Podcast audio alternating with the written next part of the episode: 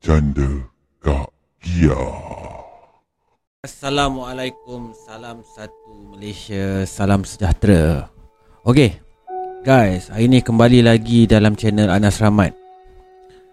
Hari ni aku tak bawa siapa-siapa Tak bawa kawan-kawan ke Tak bawa tetamu jemputan Untuk bersama-sama dengan aku. Tapi hari ni aku berbual seorang-seorang.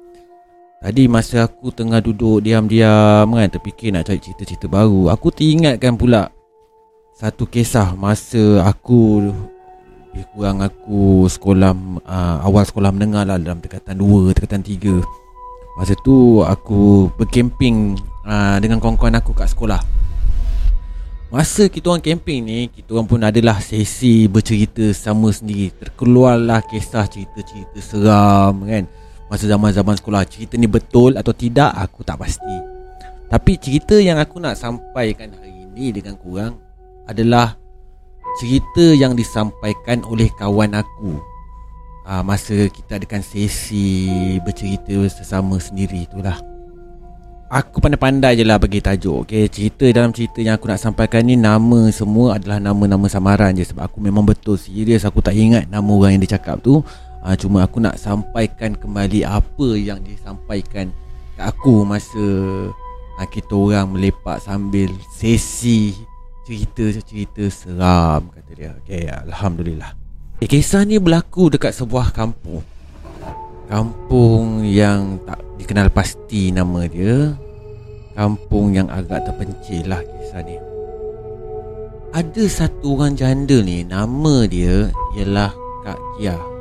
Kak Kia ni kalau kat kampung tu sebut je nama dia. Semua orang kenal dia baik orang bujang, baik uh, bapak budak, baik orang tua, semua kenal sebab apa? Orang mesti dah maklum kenapa orang kenal Kak Kia ni. Mestinya lah cantik kan. Okey, Kak Kia ni dia punya cantik bukan biasa-biasa.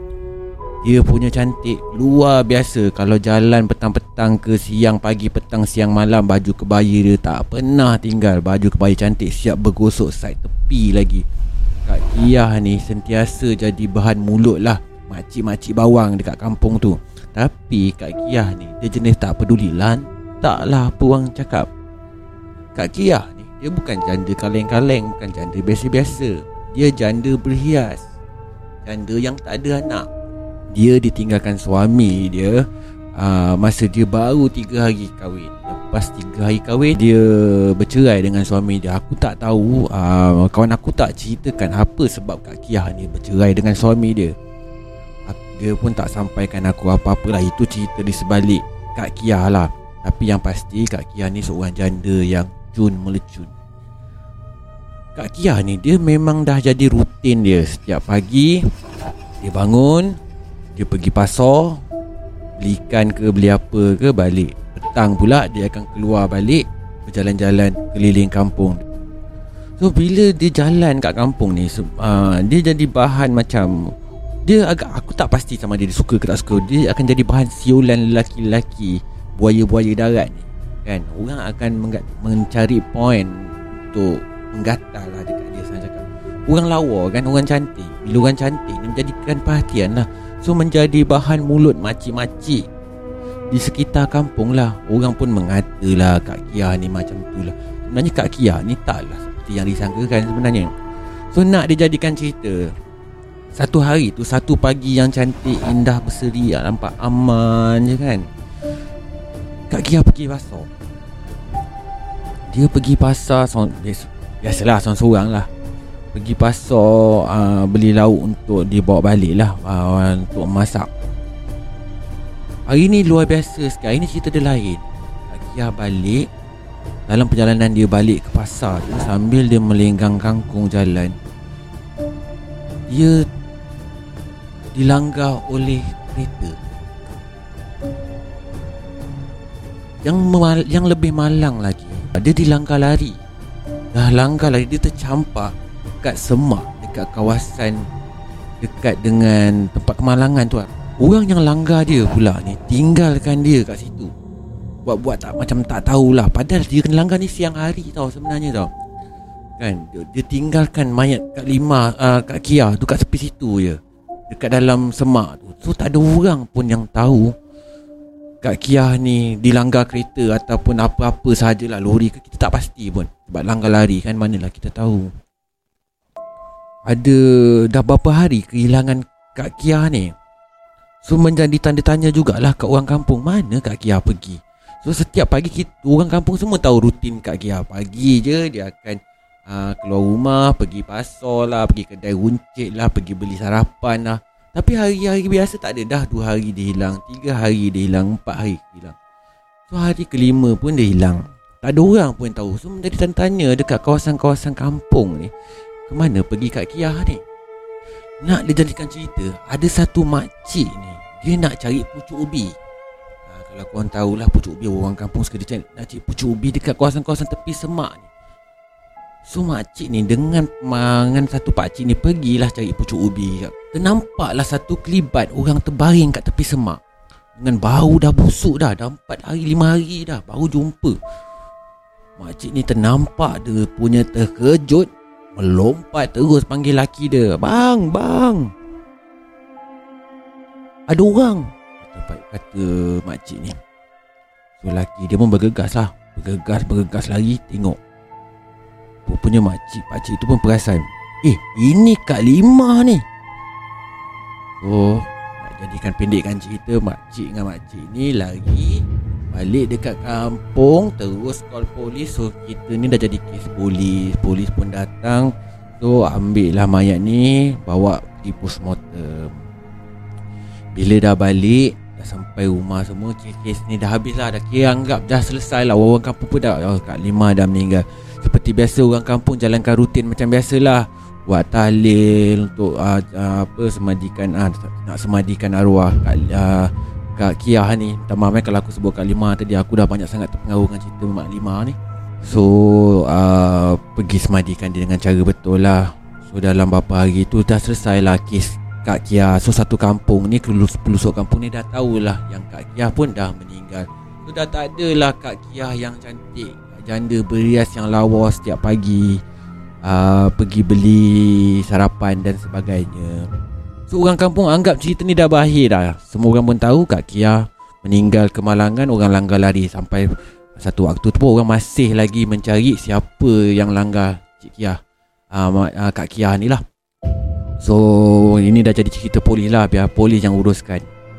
So perjalanan hidup orang kampung seperti biasa. Ada kak kia ke tak ada kak kia ke orang tetap cari kerja uh, pergi kerja macam biasa. Dan uh, satu hari tu semua orang ingat benda ni dah habis. Dengan selepas sahaja kak kia ni disemadikan dikebumikan lat satu hari lepas tu kecoh satu kampung balik.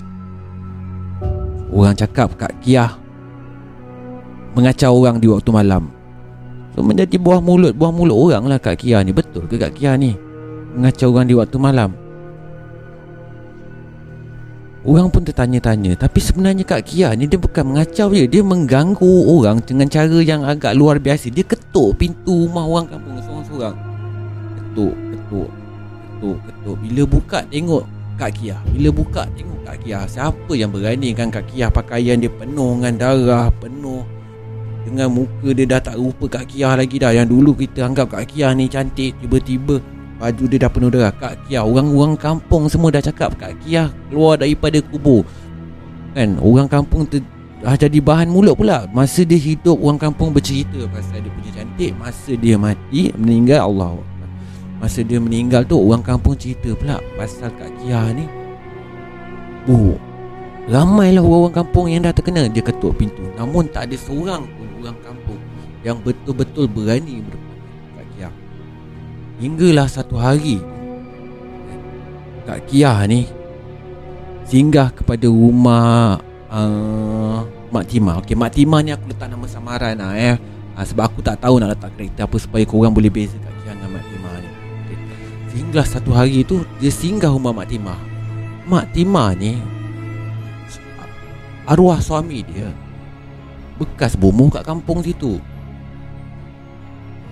So, bila hantu Kak Kia ni ketuk rumah dia, Mak Tima buka. Terkejut juga Mak Tima. Ter- tersergam kan? muka Kak Kia kat depan. Wah, ya. Tapi Mak Timah ni betul berani. Mak Timah tanya Kak Kia. Eh Kia, kau nak apa Kak Kia datang rumah orang malam-malam ni? Dah pukul 1 pagi, 2 pagi kau ketuk rumah orang. Lepas kau kacau kampung orang sebelah eh, kau, Lepas kau kacau orang sebelah Kau kacau rumah orang ni Setiap hari kau kacau Kau nak apa sebenarnya Kia? Kau dah meninggal Kia Kau baliklah ke asal kau Tapi Kak Kia diam aja Kan Kak Kia diam dia So Mak Timah menjadi tanya-tanya Mesti ada sesuatu yang kurang ni Sebab dia asyik ketuk ketuk. Uh, Mak Timah pun tanya Kia Kau cik orang yang langgar kau ke? Kak Kia giling kepala. Kalau kau tak cari orang yang langgar kau Habis kau nak apa sebenarnya? Cukuplah ganggu penduduk kampung ni. Lepas tu Mak Timah tanya Kau nak apa sebenarnya ni Kia? Kak Kia tu tunjuk Korang tahu yang dia tunjuk tu apa? Dia tunjuk dapur bro. Tunjuk dapur. Mak Timah ni fikir Kia ni lapar. Lapar nak makan. Kekempunan sebelum dia meninggal Dia nak makan. So Mak Timah ni cakap oh, Kau nak ke dapur? Kak Kia ni pun Angguk. Betul Kak Kia nak ke dapur? Mak Timah cakap Aku boleh bagi kau ke dapur aku Tapi dengan satu syarat Lepas kau pergi dapur aku Kau buatlah apa yang kau nak. Lepas tu engkau balik Dan kau jangan ganggu orang kampung lagi. So Kak Kia ni angguk Tanda dia setuju lah Maksud tak nak ganggu lagi. So Mak Timah ni Dengan berat hati Dengan rasa kre, uh, Rela Macam mana nak cakap eh Rela-rela tak rela lah Sama cakap. Dia benarkan je Kak Kia ni pergi dapur dia. Tapi dia perhatikan lah. Kak Kia pergi ke dapur Mak Timah ni sebenarnya berani Berani takut juga. Yelah dia pun seorang diri kat rumah. Kalau Kak Kia ni terkek Dia kan satu hal juga. Dia biarkan je Kak Kia. Tapi sebenarnya Kak Kia tak pergi dapur pun. Dia pergi dapur Di balik dapur tu Ada satu pintu lagi tau Rumah Mak Timah ni. Pintu tu tempat Mak Timah basuh baju biasanya. Dia pergi belakang tu Masuk ke kawasan Mak Timah basuh baju. So Mak Timah ni tengok je Perhati je pun dalam hati dia bercakap lah. Eh tadi Kak Kia cakap Kak Kia rasa nak apa Ingatkan ni nak dapur Nak cari makan ke Apa ke kan? Tapi Rupanya Pergi ke dapur Eh pergi ke tempat basuh baju.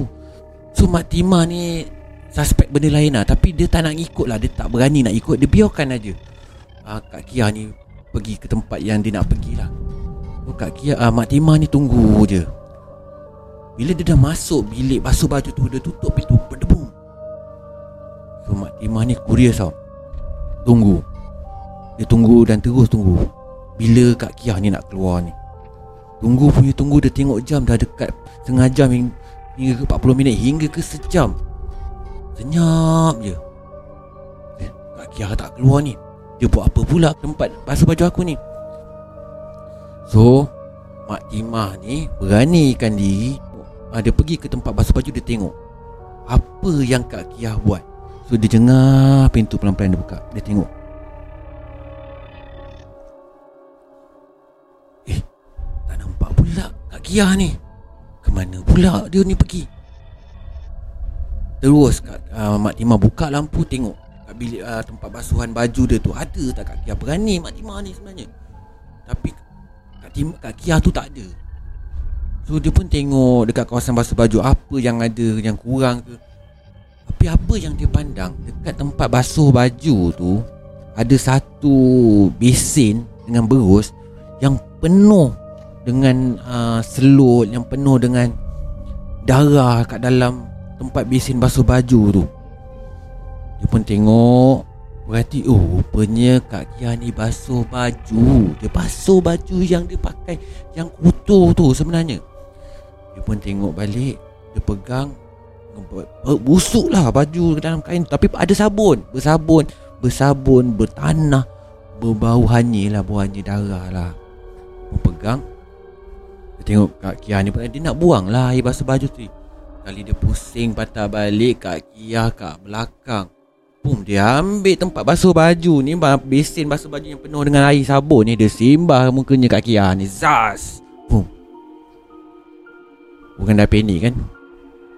Lepas tu dia punya panik punya ketor Mak Timah masa tu. Uh, Mak Timah Yelah dia dah tahu dia buat salah. Dia pergi siram benda tu dengan air basuh baju dia tu. Kak, Kak Kia ni terus tenung dia. Lama-lama. Kak Kia kau tahu Kak Kia cakap apa masa tu? Kau tahu? Korang tahu dia cakap apa? Dia cakap Tak pedihkan mata. Taklah Takkan dia cakap macam tu. Aku main-main je yang tu Taklah. Dia tak cakap apa-apa pun. Cuma dia toleh balik kat Mak Timah. Uh, Mak Timah Dia tunduk je. Tunduk macam angguk lah Angguk. Lepas tu dia hilang Pelan-pelan. So hari tu Dia datang rumah Mak Timah tu Rupa-rupanya Dia nak tumpang basuh baju je. Sepanjang orang kampung ni Dia ketuk pintu rumah orang kampung ni Dia pergi mana-mana pun yang dia nak ni kan. Dia ketuk rumah orang ni Dia ketuk rumah orang tu Yang sebenarnya Apa yang dia nak Dia nak tumpang basuh baju je. Dia bukan apa-apa pun. Orang kampung salah anggap Orang kampung ingat dia nak menyakat So sejak daripada hari Dia datang rumah Mak Timah tu Sehinggalah Hari berikut-berikutnya Tak ada lagi gangguan daripada Kak Kia Kan? Yang ada Cumalah bahan apa bahan cerita je yang kenangannya bersama dengan Kak Kia ni. Kes dia kena langgar tu masih tak tahu lagi disiasat ke tidak ke Allah walam tak tahu dia orangnya ditangkap ke tidak. So moral of the story dalam cerita ni pun uh, bukanlah semua benda tu datang tu nak cekik kita kan sebenarnya. Mungkin ada sebab yang dia nak juga. So ini antara cerita-cerita yang aku dapat daripada pengalaman kawan-kawan aku Aku tak pasti cerita ni yang dia sampaikan ni cerita betul ke Cerita tak betul ke Cerita main-main ke? Sebab ini cerita, cerita zaman kita orang sekolah. Kan kita orang ni bercerita di masa kita orang duduk bersantai bersama-sama Melepak bersama-sama kan? So aku remind balik Aku capture balik apa yang kawan aku cerita kat aku ni Dan aku sampaikan kat korang. So aku harap korang terhibur lah dengan cerita pendek aku ni Okay Sampai kita akan berjumpa lagi di video akan datang yang pada kawan-kawan aku yang baru singgah kat channel aku ni yang baru tengok video aku ni aku harap korang dapat like dan subscribe uh, aku punya channel ni supaya akan datang aku dapat buat video yang lebih baik lagi. Okay guys. Hingga kita jumpa di channel uh, di cerita di sesi cerita yang akan datang. Kalau kurang ada cerita-cerita yang uh, korang nak sampaikan ke aku Kalau ada cerita yang korang nak share ke aku Korang boleh email ke aku. Aku akan tinggalkan description uh, Aku akan tinggalkan email aku dekat description bawah ni. Nanti korang boleh tengok Dan korang boleh sampaikan Tulislah kat aku. Tapi kalau korang tak nak tulis Kalau korang nak bercerita pun Aku boleh bawa korang bersama-sama dengan aku Untuk sesi yang akan datang. Okay uh, Sehingga kita berjumpa lagi. Korang jaga diri baik-baik uh, kuatkan iman. Yang paling penting sekali jaga diri. Assalamualaikum warahmatullahi wabarakatuh. Salam sejahtera Salam satu Malaysia. Bye. Jumpa lagi guys. Malam Mistik